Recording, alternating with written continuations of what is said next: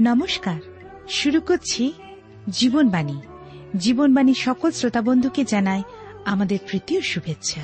প্রিয় শ্রোতা বন্ধু, আমরা কেউই বলতে পারি না এই পৃথিবীতে আমাদের আয়ু কতদিনের। একটাই জীবন। জীবনে বেঁচে থাকার সময় আমাদের সৎ ও সুন্দর জীবনযাপন করা উচিত। আমাদের উচিত আত্মিকভাবে বৃদ্ধি পাওয়া। আমাদের হৃদয় দিয়ে ঈশ্বরকে উপলব্ধি করা। যদি তার কাছে আমরা সমর্পিত হই, তিনি আপনাকে পথ দেখাবেন। প্রিয় বন্ধু, আপনি কি চান ঈশ্বরের উপস্থিতি আপনার জীবনে উপলব্ধি করতে?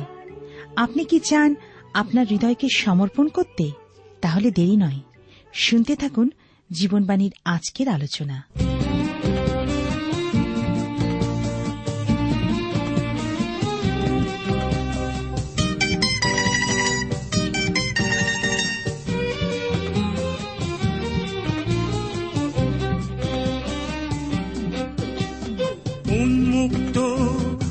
আকাশের নিচে দাঁড়িয়েও তোমার বিশালতা বুঝিনি।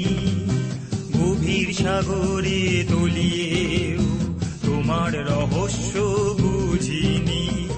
উন্মুক্ত আকাশের নিচে দাঁড়িয়েও তোমার বিশালতা বুঝিনি।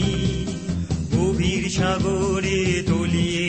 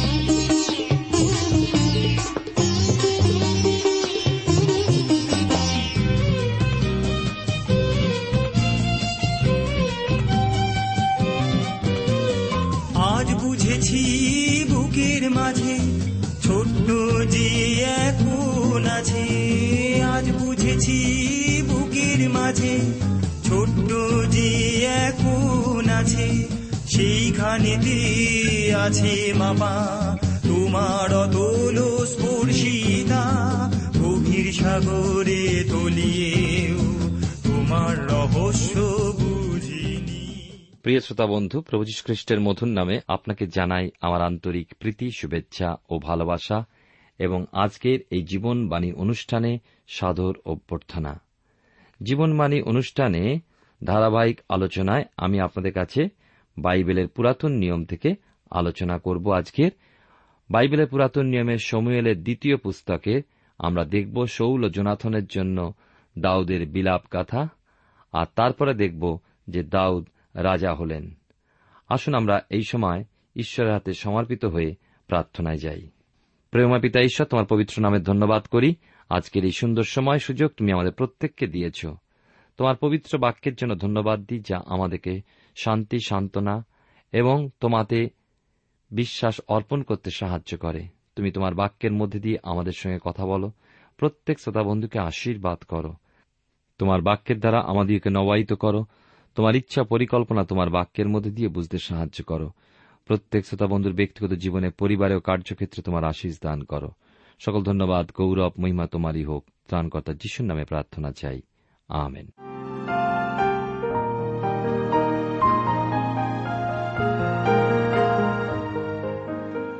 প্রিয় শ্রোতা বন্ধু আপনি জীবনবাণীর অনুষ্ঠান শুনছেন।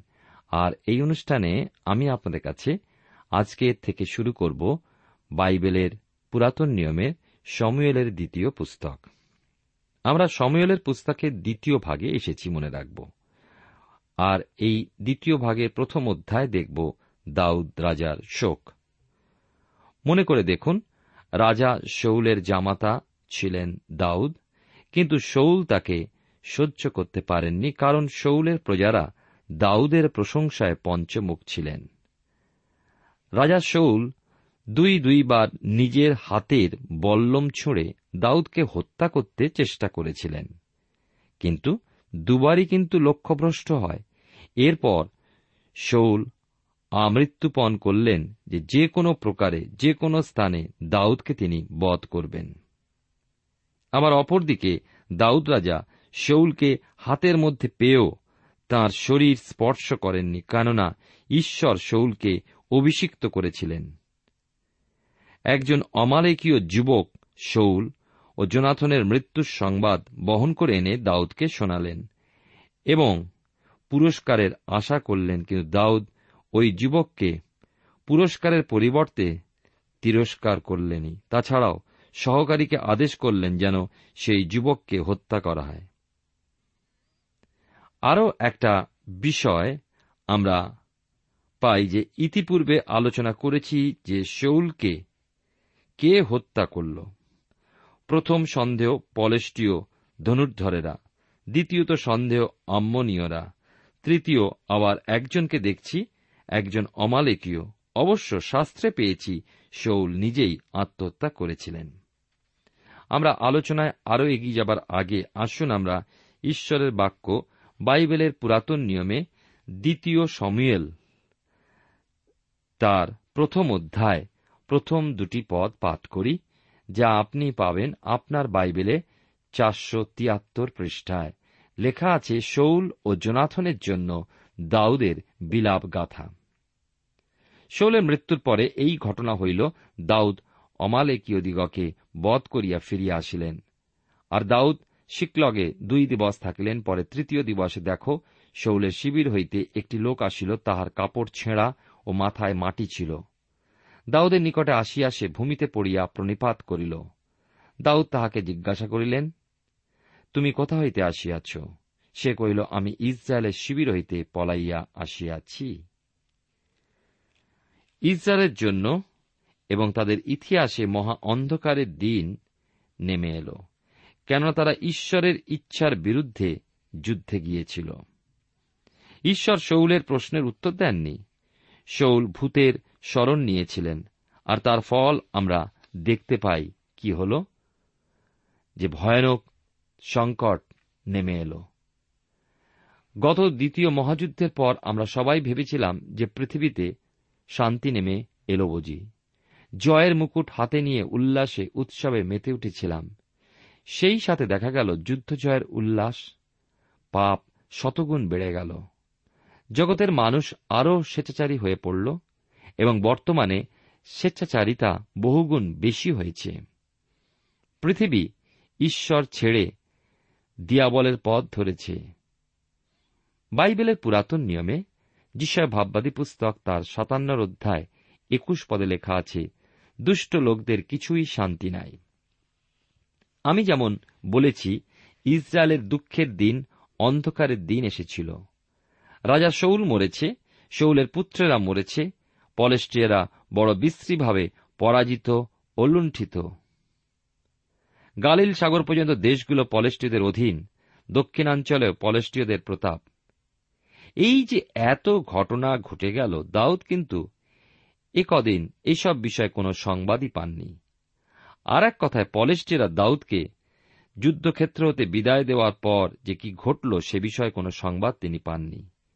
অবশ্য এর প্রধান কারণ জিস্রিয়েল থেকে শিকলগে ফিরেই তিনি দেখলেন যে অমালেকিয়েরা শিকলগ দখল করেছে, লুট করেছে, প্রিয়জনদের বন্দী করেছে এবং নগর পুড়িয়ে দিয়েছে। সঙ্গে সঙ্গে দাউদ ধাওয়া করে গিয়ে অমালেকীয়দের বধ করলেন ও হারানো সকল কিছু উদ্ধার করে শিকলগে ফিরলেন। এরপর দুদিন সেখানে অবস্থান করলেন। শেষে ওই অমালেকীয় যুবক দাউদের মন জয় করার জন্য শৌলের মৃত্যু সংবাদ কেবল শোনাল তা নয়, কিন্তু জানাল যে সে নিজে হাতে শৌলকে হত্যা করেছে। দ্বিতীয় সমুয়েল তার একের অধ্যায় তিন থেকে দশ পদে আমরা সেই ঘটনা পাই। লেখা আছে এখানে, দাউদ তাকে জিজ্ঞাসা করেন তুমি কোথা হইতে আসিলে? সে কহিল, আমি ইসরায়েলের শিবির হইতে পালাইয়া আসিয়াছি। দাউদ জিজ্ঞাসা করলেন, সমাচার কি? আমাকে বলো দেখি। সে উত্তর করে লোকেরা যুদ্ধ হইতে পলায়ন করিয়াছে। আবার লোকদের মধ্যে অনেকে পতিত হইয়াছে, মারা পড়িয়াছে এবং শৌল তাহার পুত্র জোনাথনও মারা পড়িয়াছে। পরে দাউদ সেই সংবাদদাতা যুবককে জিজ্ঞাসা করিলেন, শৌল তাহার পুত্র জোনাথন যে মারা পড়িয়াছেন ইয়া তুমি কি প্রকারে জানিলে? তাহাতে সেই সংবাদদাতা যুবক তাহাকে কহিল, আমি ঘটনাক্রমে গিলবয়ে পর্বতে উপস্থিত হইয়াছিলাম আর দেখো, শৌল বর্ষার উপরে নির্ভর দিয়াছিলেন এবং দেখো রথ ও অশ্বারোহীগণ চাপাচাপি করিয়া তাহার খুব কাছে আসিয়াছিল। ইতিমধ্যে তিনি পশ্চাতে মুখ ফিরাইয়া আমাকে দেখিয়া ডাকিলেন, আমি বললাম, এই যে আমি? তিনি আমাকে বলিলেন, তুমি কে? আমি কহিলাম, আমি একজন অমালেকীয়। তিনি আমাকে কহিলেন, বিনয় করি, আমার নিকটে দাঁড়াইয়া আমাকে বধ করো, কেননা আমার মাথা ঘুরিতেছে আর এখনও প্রাণ আমাদের সম্পূর্ণ রহিয়াছে। তাহাতে আমি নিকটে দাঁড়াইয়া তাহাকে বধ করিলাম, কেননা পতনের পরে তিনি যে জীবিত থাকিবেন না ইয়া নিশ্চয়ই বুঝিলাম। আর তাহার মস্তকে যে মুকুট ছিল ও হস্তে যে বলয় ছিল, তাহা লইয়া এই স্থানে আমার প্রভুর নিকটে আসিয়াছি। আমরা দেখি, এখানে প্রশ্ন হচ্ছে যে, ওই অমালেকীয় যুবক কি সত্য কথা বলেছিল? অথবা কোন প্রকারে যুদ্ধক্ষেত্রে পৌঁছে শৌলকে মৃত দেখে তার মাথার মুকুট ও হাতের বালা খুলে নিয়ে এসেছে। উদ্দেশ্য কিন্তু তার একটাই, শত্রুর মৃত্যু সংবাদ বাহক এমনকি হত্যাকারীকে বিরাট কিছু পুরস্কার দিয়ে সম্মানিত করবেন, এই ছিল তার আশা। একের অধ্যায় এগারো থেকে চোদ্দ পদে আমরা পাই, যেখানে লেখা আছে, তখন দাউদ আপন বস্ত্র ধরিয়া ছিঁড়িলেন, এবং তাহার সঙ্গীরা সকলে তদ্রুপ করিল। আর শৌল তাহার পুত্র জোনাথন সদাপ্র প্রজাগণ ও ইসরায়েল কুল খড়গে পতিত হওয়াতে তাহাদের বিষয় তাহারা শোক ও বিলাপ এবং সন্ধ্যা পর্যন্ত উপবাস করিলেন। পরে দাউদ ওই সংবাদদাতা যুবককে কহিলেন, তুমি কোথাকার লোক? সে কহিল, আমি একজন প্রবাসীর পুত্র অমালেকীয় দাউদ তাহাকে কহিলেন, সদাপ্রভুর অভিষিক্ত ব্যক্তিকে সংহার করণার্থে আপন হস্ত বিস্তার করিতে তুমি কেন ভীত হইলে না? আমরা দেখি, বিশেষ করে এই অংশে দ্বিতীয় সমিয়েল বা সমিয়েলের দ্বিতীয় পুস্তকের একের অধ্যায় এগারো থেকে চোদ্দ পদে যে যদি ওই ব্যক্তি শৌলকে হত্যা করে থাকে, তবে শৌলের নিজের দোষের জন্য। প্রথমত শৌল অমালিকীয়দের সাথে যুদ্ধ করার সময় তাদের নিঃশেষ করেননি। যদি তাই করতেন, এই লোকটি শৌলকে বধ করার জন্য বেঁচে থাকত না। দ্বিতীয়ত, শৌল পলেষ্ট্রীদের কাছে কোনো প্রকারেই পরাজিত হতেন না, যদি তিনি ঈশ্বরের নির্দেশ মতো চলতেন। অন্য দিক দিয়ে দেখি, রাজা শৌল যতক্ষণ রাজা ছিলেন তার উপরে অন্য কারও হাত তোলা উচিত হয়নি, যেহেতু ঈশ্বর তার মাথায় মুকুট তুলে দিয়েছিলেন। দাউদও ঈশ্বরের অভিষিক্ত ছিলেন, কিন্তু তিনিও সেই কাজ করেননি। ঈশ্বরের ব্যবস্থায় হাত দেওয়া বিপজ্জনক কাজ। ওই অমালেকীয় যুবকটি সেই অন্যায় করেছিল। আমরা দেখছি দাউদের মধ্যে দিয়ে ওই যুবকটির বিচার ঈশ্বর করলেন। একের অধ্যায় পনেরো পদে লেখা আছে, পরে দাউদ যুবকদের একজনকে ডাকিয়া আজ্ঞা করিলেন, তুমি নিকটে গিয়া ইহাকে আক্রমণ করো, তাহাতে সে তাহাকে আঘাত করিলে সে মরিল। আমরা দেখি এখানে যে দাউদের আদেশে এক সহকারী অমালেকীয় যুবকটিকে বধ করল। ষোল পদে দেখুন, আর দাউদ তাহাকে কহিলেন, তোমার রক্তপাতের অপরাধ তোমার মস্তকে বর্তুক, কেননা তোমারই মুখ তোমার বিরুদ্ধে সাক্ষ্য দিয়াছে তুমিই বলিয়াছ, আমি সদাপ্রভুর অভিষিক্ত ব্যক্তিকে বধ করিয়াছি। ওই যুবকটি যদি পুরস্কারের লোভে মিথ্যা কথা, মিথ্যা কাহিনী শুনিয়ে থাকে, তাহলে সে তার সাজা পেল। আবার যদি সত্য সত্যই সে শৌলকে বধ করে থাকে, তাহলেও ঈশ্বরের অভিষিক্তের উপরে হাত তোলার জন্য সাজা হল। একের অধ্যায়, সতেরো পদে আমরা আসি এবারে। লেখা আছে, পরে দাউদ শৌলের ও তাহার পুত্র জনাথনের বিষয় এই বিলাপ গাথায় বিলাপ করিলেন। শৌল ও তাঁর পুত্রদের জন্য শোক করাটাও দাউদের জন্য যুক্তিযুক্ত, আর তিনি তাঁর দলের মধ্যে শোক দিবস পালন করলেন। আঠেরো পদে আমরা পাই, এখানে লেখা আছে, দ্বিতীয় সমিয়েল তার একের অধ্যায় আঠেরো পদে, এবং জিহুদার সন্তানদিগকে এই ধনুর্গীত শিখাইতে আজ্ঞা দিলেন, দেখো তাহা জাসের গ্রন্থে লিখিত আছে। পূর্বে আমরা দেখি যে ইসরায়েলদের লোহার অস্ত্রশস্ত্র ছিল না। শৌল তার সৈন্যশ্রেণীকে ধনুর্বিদ্যা শিখিয়েছিলেন এবং তখনকার কালে যুদ্ধের সময় তীর ধনুক বড় ভয়ানক অস্ত্র ছিল। এখন তো রাইফেল, মেশিন গান সৈন্যদের হাতে থাকে, বিপক্ষকে ঠেকাবার জন্য। ভারতেও অতি প্রাচীন কাল থেকেই তীরধনুকের ব্যবহারের কথা শোনা যায়। কেবলমাত্র তীর্ধনুক নিয়েই তারা যুদ্ধে জয়লাভ করত। উনিশ পদে লেখা আছে, হে ইসরায়েল, তোমার উচ্চস্থলিতে তব তেজ নিহত হইল, হায় বীরগণ নিপাতিত হইলেন। দাউদের আমরা দেখি যে শোক তার বিলাপ গাথা তিনি কবিতায় প্রকাশ করলেন। তিনি তো ইসরায়েলের এবং ইতিহাসের একজন গীতকার ছিলেন এবং সকল পরিস্থিতিতেই তার মনের কথা গানে প্রকাশ করলেন। আমরা দেখি একের অধ্যায় কুড়ি পদ। দ্বিতীয় সমিয়েল, তার একের অধ্যায় কুড়ি পদে লেখা আছে, গাতে সংবাদ দিও না অস্কিলনের পথে প্রকাশ করিও না, পাছে পলেষ্টুদের কন্যাগণ আনন্দ করে, পাছে অচিহ্নতকদের কন্যাগণ উল্লাস করে। তোমার পরাজয়ের বার্তা গাতে দিও না। গাত ছিল পলেষ্টীয়দের রাজধানী। আশকিলনের পথে প্রকাশ করো না। এই, আশকিলন গাজায় বা ঘষায় অবস্থিত। পলেষ্টীয়দের প্রধান পাঁচটি শহরের মধ্যে এটি ছিল একটি। একের অধ্যায় একুশ এবং বাইশ পদে এই কথা লেখা আছে, হে গিলবইয়ের পর্বতমালা, তোমাদের উপরে শিশির কি বৃষ্টি না পড়ুক? উপহারের ক্ষেত্র না থাকুক, কেননা তথায় বীরদের ঢাল অশুদ্ধ হইল, শৌলের ঢাল তৈলে অভিষিক্ত হইল না। নিহতগণের রক্ত বীরদের মেদ না পাইলে জোনাথনের ধনুক পরান্মুখ হইত না, শৌলের খড়গ অমনি ফিরিয়া আসিত না। কেউ না বলুক, শৌল তার পুত্ররা ভীরু ছিল, এইটাই হচ্ছে কথা। তেইশ চব্বিশ পদে লেখা আছে, শৌল ও জনাথন জীবনকালে প্রিয় ও মনোহর ছিলেন। তাহারা মরণেও বিচ্ছিন্ন হইলেন না, তাহারা ইগল অপেক্ষা বেগবান ছিলেন। সিংহ অপেক্ষা বলবান ছিলেন। আর দেখি চব্বিশ পদে লেখা আছে, ইসরায়েল কন্যাগণ শৌলের জন্য রোদন করো, তিনি কৃমিজ বর্ণের রমণীয় পরিচ্ছদে তোমাদিগকে ভূষিত করিতেন, তোমাদের পরিচ্ছদের উপরে স্বর্ণালঙ্কার পরিধান করাইতেন। শৌল দেশের উন্নতি ও সমৃদ্ধি এনেছিলেন, সেই কথা এখানে প্রকাশ করা হয়েছে। আমি আপনাদের কাছে আলোচনা করছি বাইবেলে পুরাতন নিয়মে দ্বিতীয় সমিয়েল তার একের অধ্যায়। আর একের অধ্যায় পঁচিশ পদে লেখা আছে, হায়, সংগ্রামের মধ্যে বীরগণ পতিত হইলেন, জোনাথন তব উচ্চ স্থলিতে হত হইলেন। আমরা জানি যে জোনাথন দাউদের প্রাণের বন্ধু ছিলেন, তাদের বন্ধুত্বের ভালোবাসা অতি প্রগাঢ় ছিল। ছাব্বিশ পদে লেখা আছে, হা ভ্রাতা জোনাথন তোমার জন্য আমি ব্যাকুল। তুমি আমার কাছে অতিশয় মনোহর ছিলে। তোমার ভালোবাসা আমার পক্ষে চমৎকার ছিল। রমণীগণের ভালোবাসা অপেক্ষাও অধিক ছিল। জোনাথনের বিষয় বলতে গিয়ে দাউদ বলছেন যে, তোমার ভালোবাসা রমণীগণের ভালোবাসা অপেক্ষা অধিক ছিল। আমরা জানি যে, দাউদ জোনাথনের বোন মিখলকে বিবাহ করেছিল।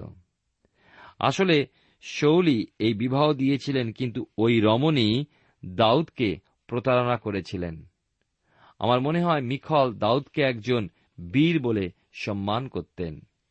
আর ততদিনই সম্মান দিয়েছেন যতদিন তিনি শৌলের সবাই ছিলেন, কিন্তু প্রাসাদ ছাড়ার পর মিখল প্রতারণা করলেন, অপর একজনকে বিবাহ করলেন। আমার মনে হয় যে ভালোবাসার ব্যাপারে দাউদ তত পাকাপোক্ত লোক ছিলেন না। তাঁর স্ত্রীদের মধ্যে অবিগল একজন সম্ভ্রান্ত এবং প্রিয় রমণী ছিলেন।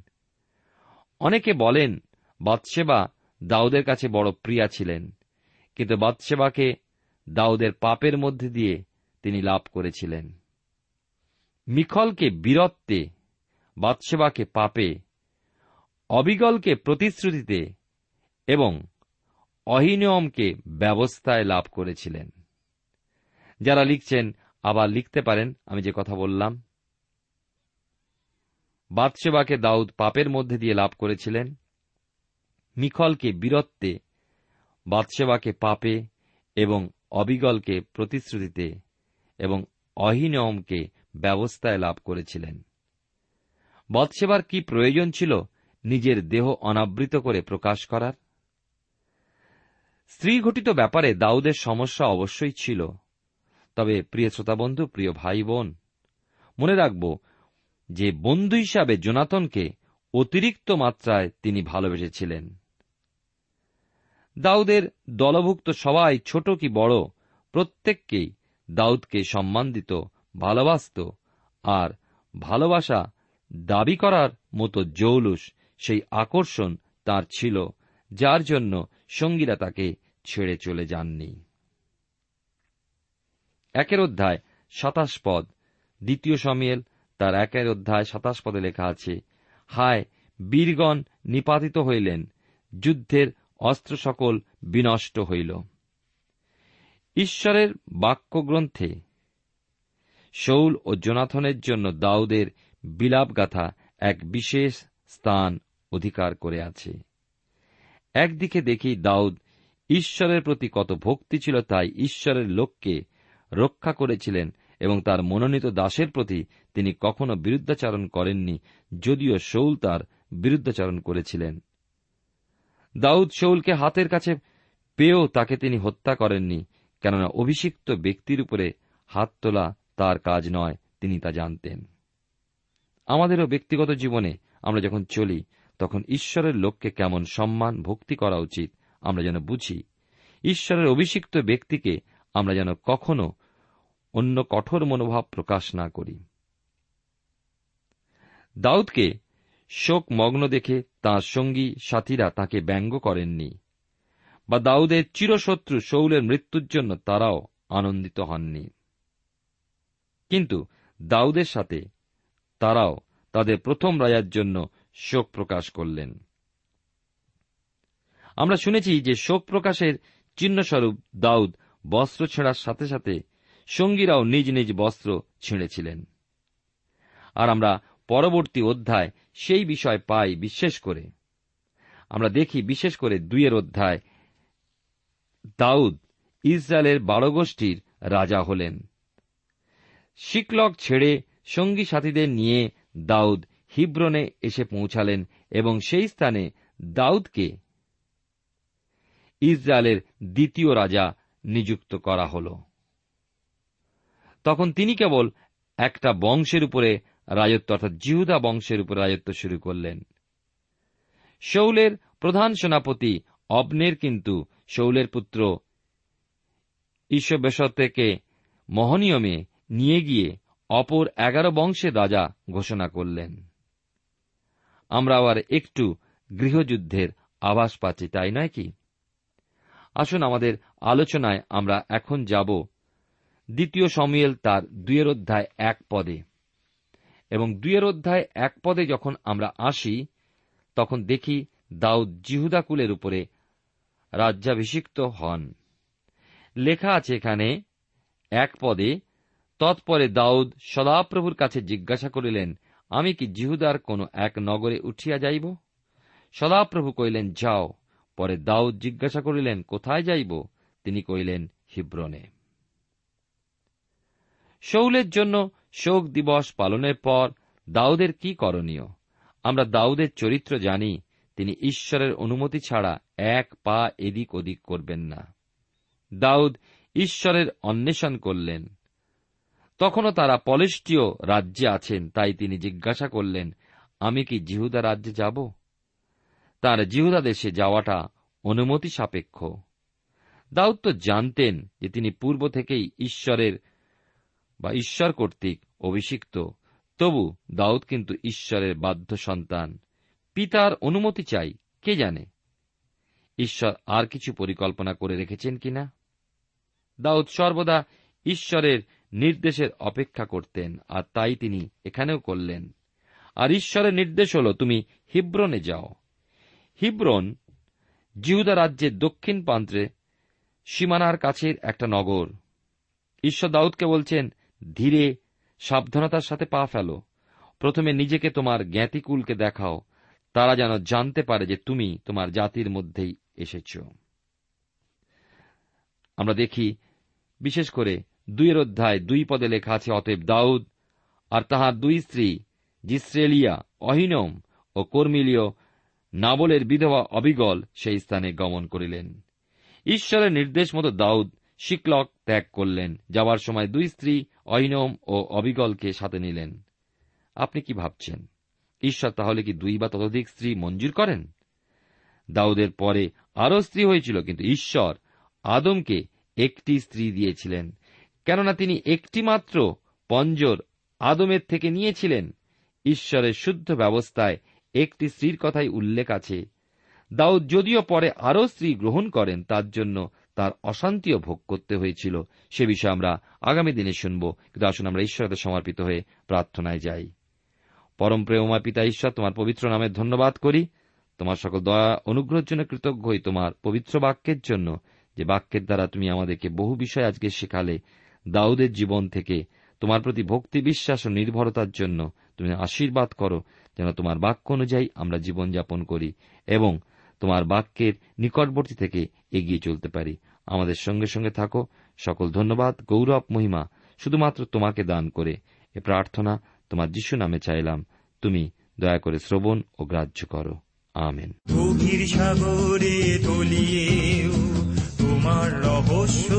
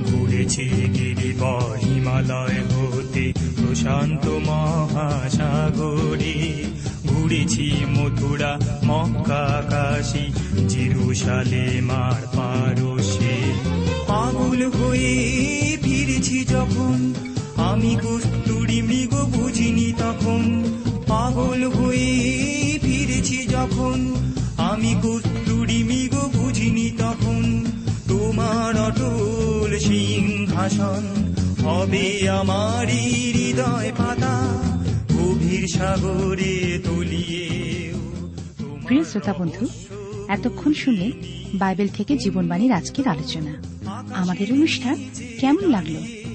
যদি এই বিষয়ে আপনি আরও কিছু জানতে চান এবং আপনার যদি বাইবেল না থাকে, তাহলে বাইবেল ছাড়া এই অনুষ্ঠান আপনি কেমনভাবে বুঝতে পারছেন, আমাদের ঠিকানায় শীঘ্রই লিখে জানান। আমরা খুব খুশি হব যদি আপনি চিঠির সাহায্যে বা ফোনে এস এম এস এ অথবা ইমেলের সাহায্যে আমাদের সাথে যোগাযোগ করেন। আমাদের ঠিকানা হল Jibanbani T W R India, post box number এক ছয় নয় দুই পাঁচ, কলকাতা সাত লক্ষ চৌত্রিশ। আবার বলছি, Jibanbani T W R India, post box number এক ছয় নয় দুই পাঁচ, কলকাতা সাত শূন্য শূন্য শূন্য তিন চার। আমাদের ইমেলের ঠিকানা হল Bengali TTV at radio eight eight two dot com আবার বলছি Bengali TTV at radio eight eight two dot com আমাদের phone number two four three eight double zero four five two four three eight double zero four five এবং আমাদের mobile নাম্বারটা লিখে নিন nine four double three four nine seven two three five আবার বলছি nine four double three four nine seven two three five আজকের সময় এখানেই শেষ। বিদায় নিচ্ছি। নমস্কার।